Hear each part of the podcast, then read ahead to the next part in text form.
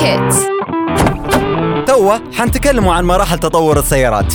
نيكولاس جوزيف كونيو أول واحد اخترع سيارة في العالم. الراجل هذا قابلته مشكلة كبيرة بكل في السيارة هذه. لأن السيارة هذه ببساطة كانت تشتغل بالبخار وعلى عكس السيارات اللي نعرفوها حديثا خصص جزء كبير من حجمها ووزنها للمحرك البخاري. وكانت ثقيلة لدرجة أن سرعتها توصل ل 4 كيلومتر في الساعة. أنت متخيل؟ يعني ماشية نملة لا مش هيك بس ولازم أنك تريحها كل ثلث ساعة أو كل ربع ساعة. عشان السيارة هذه ما ينفعش تقعد ماشية بشكل مستمر. وتم الاعتراف بها من قبل نادي السيارات الملكي البريطاني. وكونيو خضاع السيارة اللطيفة هذه براءة اختراع. وقعدت السيارات البخارية منتشرة في كل مكان. وكانت هذيك أيامها الأخيرة. في عام 1940 تم حظر السيارات البخارية في المملكة المتحدة. باهي ليش؟ قال لك لأنها ثقيلة وبطيئة وتخرب في الطرق في نقطة وجب أن نتكلموا عليها. طبعا خلال الفترات هذه وبالتحديد من سنة تقريبا 1825 لعند ال 1845 ظهور السكك الحديدية. أول سكة مخصصة لنقل ركاب كانت عام 1830 وبعدها نمو الثورة الصناعية. في خلال الفترة هذه جت فكرة السيارات الكهربائية وتبوا الصراحة صعب بكل إنه يتم تحديد مخترع السيارة الكهربائية بالتحديد أو بالأحرى من الصعب نخلوها لمخترع واحد أو بلاد وحدة. ولكن نقدر نقول لك إن أكثر سيارة كهربائية ناجحة تم إنتاجها في الولايات المتحدة على يد الكيميائي ويليام موريسون سنة 1890 وأقصى سرعة لها وصلت لل 20 كيلومتر في الساعة. ولكن أصل اختراع السيارة الكهربائية كان عام 1839 وصنعها روبرت أندرسون في اسكتلندا. المهم الناس كانت في الفترة هذه آخر انبساط. سيارات تمشي وحركة وحياة حلوة. لعند ما جانا مهندس الميكانيكا الألماني كارل فريدريك بنز أو كارل فريدريش بنز واللي أكيد عرفتوه مرسيدس بنز. ودار لنا أول سيارة تشتغل بمحرك بنزينة بعد هذا كله. أوف. يعني محرك احتراق داخلي يعني تعتمد على احتراق الوقود. والكلام هذا كان في سنة 1886 وكانت تمشي على ثلاث عجل. وبعدها ب 22 سنة تقريبا طلع لنا الأمريكي هنري فورد. وهذا اللي حقق لنا المعادلة الصعبة وخلى كل الناس وقتها تركب سيارة. وظهور موديل T المشهور. وما نبيش نحكي على فورد لأن موضوع تبي له حلقة كاملة. بس نبي نوصلكم إن سيارته موديل أو طراز T ولأن في وقتها تصميمها فريد وسعرها مميز قدر انه يغزى بها الأسواق واللي زاد الضغط على الشركات الألمانية. وعلى إثر الكلام هذا اجتمع بنز مع المسؤولين في شركة دايملر. حتى هو حنتكلموا عليه مرة ثانية واللي توفى عام 1900 وتم الاتفاق في عام 1926 على دمج الشركتين هذينا وتقعد شركة واحدة تحت اسم دايملر بنز. والدمج دار قفزة كبيرة في عالم السيارات. ومع الوقت تغير الاسم الشركة وقعد كيف ما نعرفوه توا مرسيدس بنز اسم مرسيدس له روايات واجد ولكن الحقيقة حنتكلموا عليها في وقت آخر عشان زي ما قلنا من بدري ما نطلعوش برا السياق. Kids.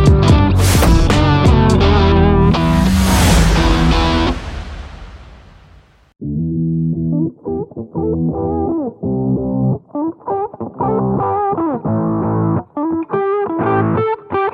Kids. توا حنتكلموا عن مراحل تطور السيارات. نيكولاس جوزيف كونيو أول واحد اخترع سيارة في العالم.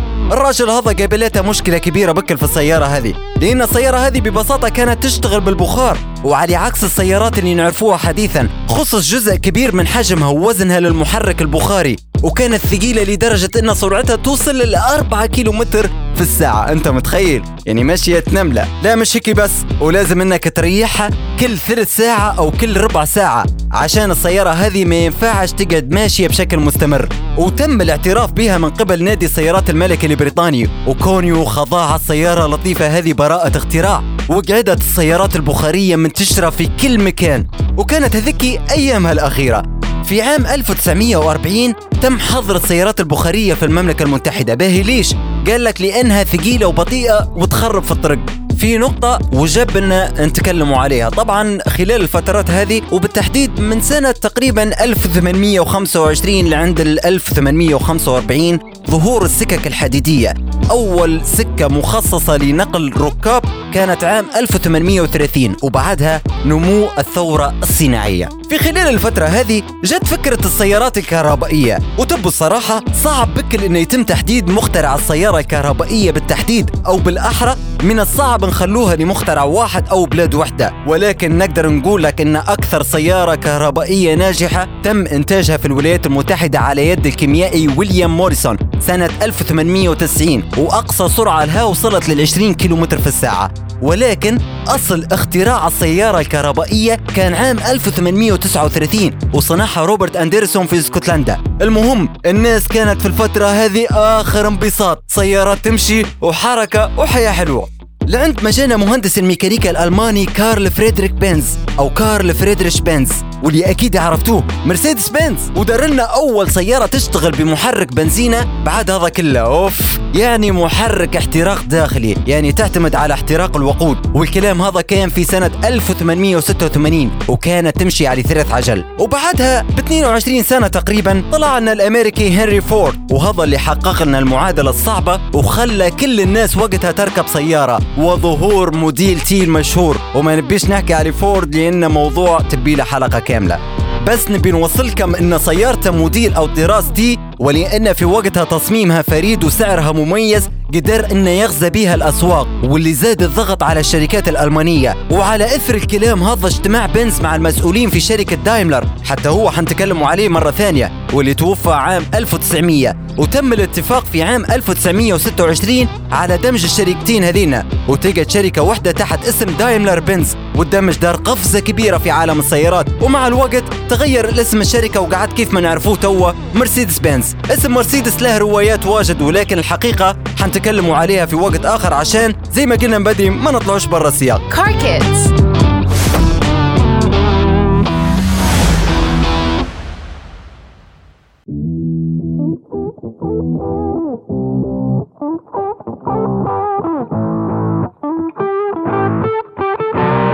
Kids.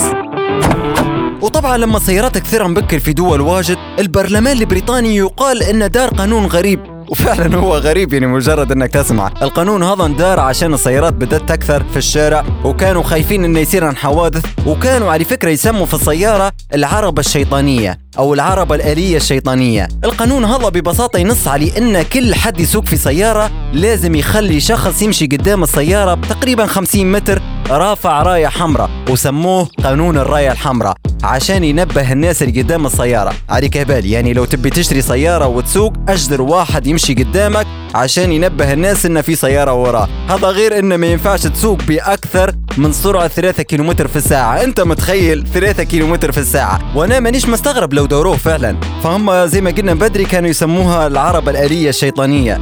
وبريطانيا عندها قوانين غريبة واجد زي قانون ممنوع تنظيف سجادة الباب بعد الساعة 8 السجادة اللي قدام الأبواب. قال لك ما, ما تنظفهاش بعد الساعة 8 لأنها تعتبر مصدر إزعاج آه، ويعاقب عليه القانون. ممنوع كذلك طلب عملة معدنية من حد. لو كنت أنت مثلا في باركيو وتدور في عملة معدنية وما لقيتش فهذا يعتبر تسول عندهم وممنوع أنك تديره آه، في قانون غريب واحد آخر حتى هو ضحكني أنك لو شريت سلوم عارفين يعني السلوم.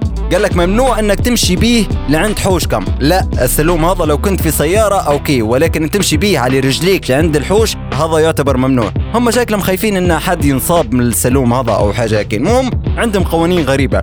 ومن وقتها بدأت صناعة السيارات تزيد وتكثر لعند ما وصلت لسنة 1907 لنصف مليون سيارة. وبظهور موديل فورد T وصلت أعداد السيارات وقتها لمليون سيارة. وبعد ازدياد الطلب وقبل الحرب العالمية الثانية كان عدد السيارات في وقتها 50 مليون سيارة. وفي خلال المية سنة اللي فاتت العدد قاعد يتضاعف لعند ما وصل عدد إنتاج السيارات في العالم سنويا ل 91 مليون سيارة. إن شاء الله تكون المعلومة وصلت ببساطة. هي دسمة وطويلة شوية بس حبيت نمشي معاك في الطريق ونماطل فيها ما نبيكش ترقد أشرب قهوة فاصل وكاركيت مكملة معاك Kids.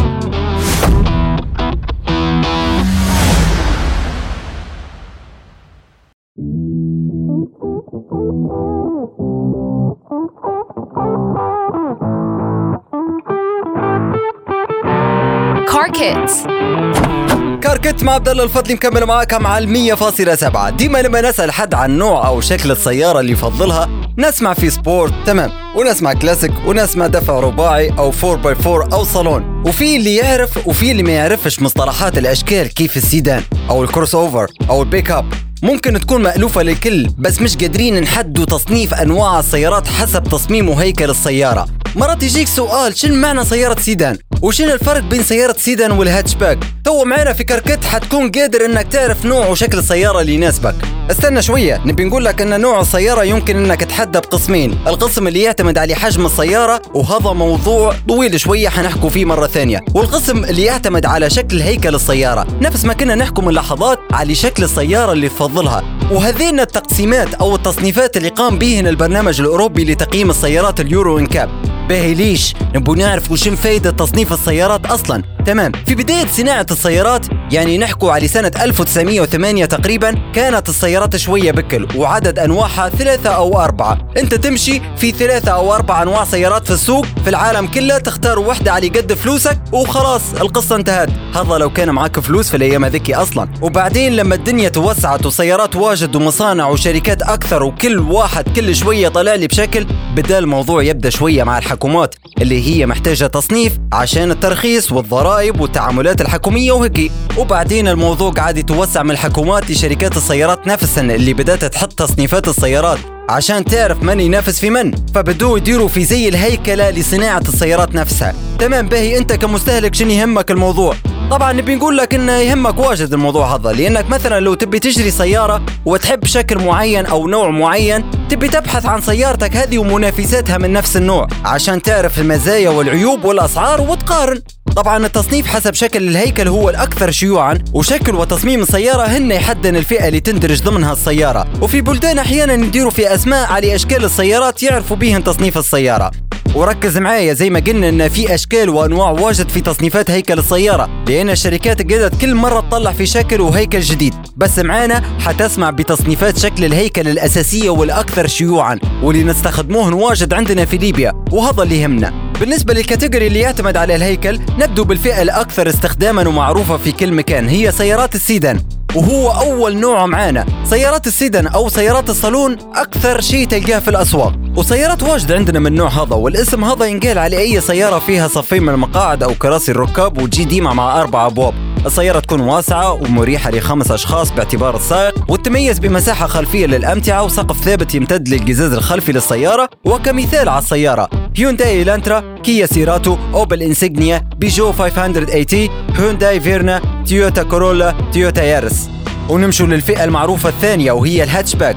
النوع هذا ما يختلفش واجد عن سيارات السيدان أو الصالون زي ما نعرفوها نحن. وتقنيا تندرج ضمن أنواع السيدان لكن باختلافات بسيطة. أبرزها الحجم هي صغيرة وما فيهاش الشنطة من الخلف زي السيدان. باب الشنطة مربوط بالقزاز وينفتح فوق. نحن هنا نقولوا عليها سيارات مقطومة. السيارات هذه ممتازة داخل المدن والزحمة لأنها تعتبر صغيرة وأكثر من يستخدم في السيارات الهاتشباك. النساء أو هن يفضلن النوع هذا مع أن في نساء يكرهن النوع هذا. في أمثلة واجدة على السيارات الهاتشباك زي مثلا هيونداي اي 6 سوزوكي التو هيونداي جراند اي 10 هيونداي فولستر كيا سيراتو 2020 كيا ريو موديل 2015 بي ام دبليو 1 سيريس ام 135 اي هذا بالنسبة لسيارات الهاتشباك Car Kits.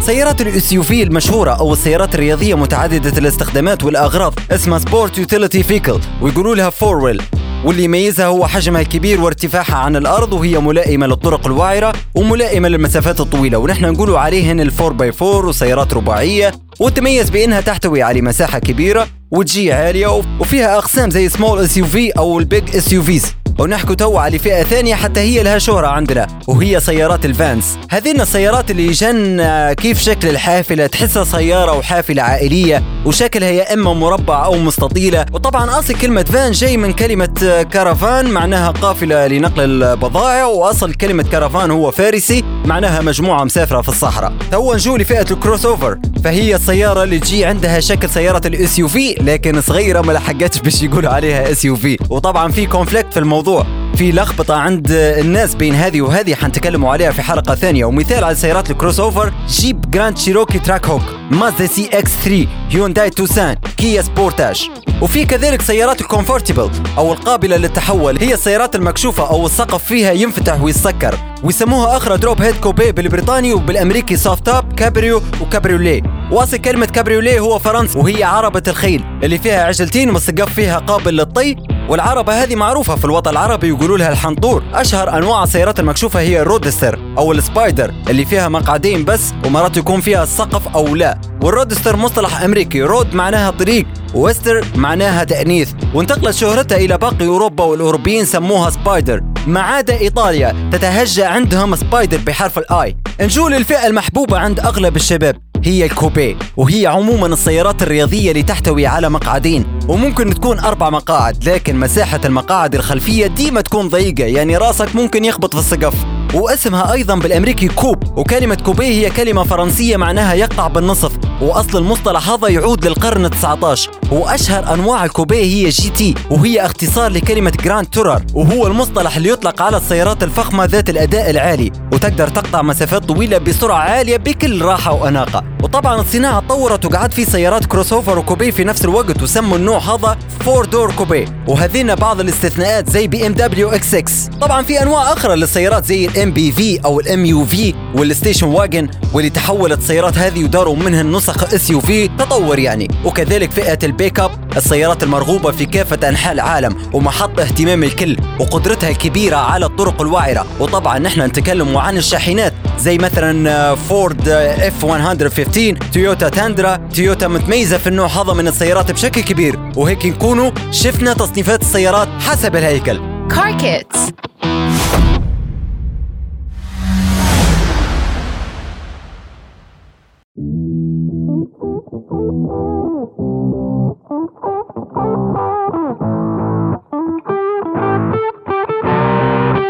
Hits.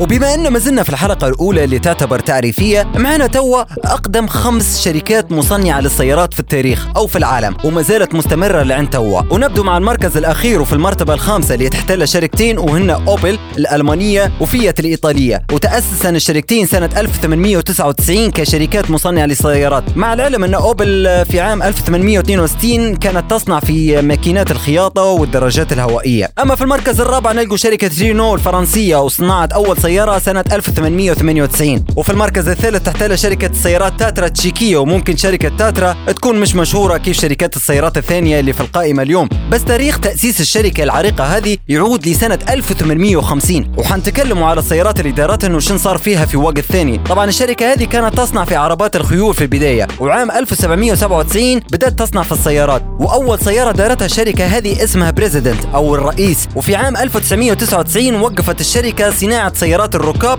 وقدرت تخدم أو تصنع في شاحنات الدفع الرباعي. وفي المركز الثاني تحتل شركة بيجو الفرنسية ويعود تاريخ شركة بيجو لسنة 1810 وبدأت كشركة عائلية تصنع مطاحن البن وبعض الأدوات المعدنية. وفي عام 1891 بدأت تصنع في السيارات. وفي المركز اللي على القائمة اليوم كأقدم شركة سيارات في العالم واللي تحتل بكل جدارة شركة دايملر بنز واللي نعرفوها اليوم بشركة مرسيدس بنز Car Kits.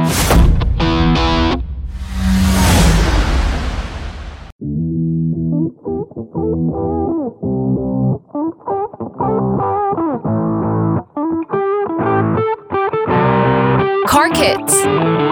وزي ما قلنا إن نحن قاعدين في الحلقة الأولى فحنتكلموا على حاجة بسيطة أكيد. حنتكلموا آه، تو عن عملية مهمة بكل ولازم كل حد يمر بها عملية سهلة بس من النوع السهل الممتنع وهي كيف تشتري سيارة. حاجة خفيفة في أول حلقة لنا مع بعضنا. في ناس واجد آه، تقعد حايرة في الموقف هذا. وأكيد لو كنت تسمع فيا في حد سألك وقال لك كيف نشتري سيارة والله شن ناخذ سيارة برأيك؟ تمام. في Car Kits اليوم حتاخذ شوية نقاط مهمة تمشي بيهن. لو كنت بتشتري سيارة ومش موضوعنا هل هي مستعملة أو جديدة. أول سؤال نسألك فيه شن نوع السيارة؟ والسؤال هذا حط تحته كم سؤال. احتياجاتك أنت وكم في المية أنت وحدك في السيارة وكم في المية من الوقت حيكونوا معاك ناس. والناس هل هم هلك ولا أصحابك ولا زملائك؟ وكم واحد حيركب معاك؟ هل أنت رب أسرة أو عازب ما هو ما ينفعش إنك تقعد عندك أسرة وتاخذ سيارة صغيرة زي سيارات الهاتشباك أو عندك عيلة أب وأم وماشي تاخذ في سيارة coupe بابين لأنك تحب السيارات هذه. الخلاصة كم عدد أسرتك وأنت شن تبي من السيارة تبيها سيارة عمل يعني تخدم بيها أو سيارة خاصة لك تهيج بيها. باهي كذلك آه، تحكي مع نفسك. أنا تحركاتي كيف؟ من وين نطلع؟ ولعند وين نمشي؟ لو كنت أنا نسكن في وسط البلاد أنا معناها نحتاج سيارة بمحرك مش كبير واجد. ولو أنا نسكن برا المدن وحنطلع من القطران واجد أو عملي داخل المدن فأنا كل يوم نبي نطلع مسافة كبيرة. يعني سفر زي ناس واجد فأنا محتاج سيارة بمحرك كبير شوية ويتحمل. وهل نبي سيارة عملية؟ باهي شن هي السيارة العملية؟ السيارة العملية المقصود بها السيارة المريحة اللي توفر لك مساحات في الشنطة يعني تقدر تحط فيها دبش واجد وتحمل البرم في المدينة وكبيرة وبابها يكون واسع وهذه تحتاجها لو أن معك أسرة متوسطة زي بعض سيارات السيدان. نقطة مهمة الوسع السيارة الواسعة. فلو أنت طويل واجد أو مليان ربي يحفظك ما تزعلش مني آه، فلازم تفكر في سيارة واسعة عشان تساعدك في حركتك. وراسك ما يخبطش في السقف. زي واحد صاحبي نعرفه داير ماتيز وفي ال point المهم بك اللي هو ال car segment شن هي فئة السيارة اللي تبيها؟ لما يجيك حد يبي ياخذ سيارة وتسأله باهي شن نوع سيارة يا فلاني اللي تبيها؟ يقول لك والله ممكن هيونداي توسان والله تندرا أو إلانترا يا أخي هذين الثلاثة مش نفس النوع. طبعا ما يصير شيء لأنهن مش من نفس الفئة. لما تفكر تشتري سيارة حدد الفئة اللي تبيها. SUV سيدان أو coupe أو هاتشباك أو crossover وبعدين تبدأ تشوف منافساتها من نفس النوع هذا. وشنو المميزات اللي فيهن والعيوب؟ وبعدها تاخذ قرار منطقي وعقلاني. ولما تجاوب على كل الأسئلة هذه حتبدأ أنت في تيسير عملية شراء السيارة وتاخذ قرار عقلاني يعني بديت تتجزأ فيها لعند ما وصلت الحل. وفي حاجات ثانية زي مثلا الأوبشنز اللي تبيهن تبي تركز على شركة السيارة وسمعتها وقطع الغيار هل هي متوفرة أو لا وكم ميزانيتك قبل كل شيء. وصرف البنزينة لو كانت سيارة 4x4 أو رياضية معناها حتصرف أكثر. وفي نقاط هي مهمة غير نحن ما ركزوش عليهن زي مثلا مواصفات الأمن والأمان والوكيل متاع السيارة موجود أو لا. تبيها أوتوماتيك أو عادية سيارات صديقة للبيئة. المفروض نحن نحافظوا على بيئتنا. نحن مش نعيشوا هنا فلازم الواحد هيك يدير حسبة للبيئة. سعر البيع وسعر إعادة البيع يعني لما تشتري السيارة هل حتجيب حقها؟ هل حيكون حقها كويس بعدين لما تبيعها؟ وبعدين في النهاية بكر يجي موضوع الذوق الشخصي. بعد ما حطينا على التفاصيل ممكن أنت تختار نوع سيارة وتجيبها لك يختاروا لون السيارة مثلا. وهذه تكون حاجة بسيطة هيك نساعدكم بيها في كاركت تعرفنا اليوم عن تاريخ السيارات المتعرج والمتشابك. وتعرفنا أيضا عن أنواع أو فئات أو تصنيفات السيارات. وتكلمنا عن خمس أقدم شركات في عالم السيارات مستمرة لعند توا. إن شاء الله تكونوا حبيتوا الفكرة وإن شاء الله تكون المعلومات وصلتكم بطريقة سهلة ومبسطة. ولو عندكم أي استفسار أو اقتراح لمواضيع حابين نحكوا فيهن وندردشوا أبعث لي على post الحلقة في صفحة الفيسبوك دو FM. كان معاكم عبد الله الفضلي في برنامج كاركت. استنوني كل يوم أربع ساعة أربعة. مساكم سعيد. enjoy Kids.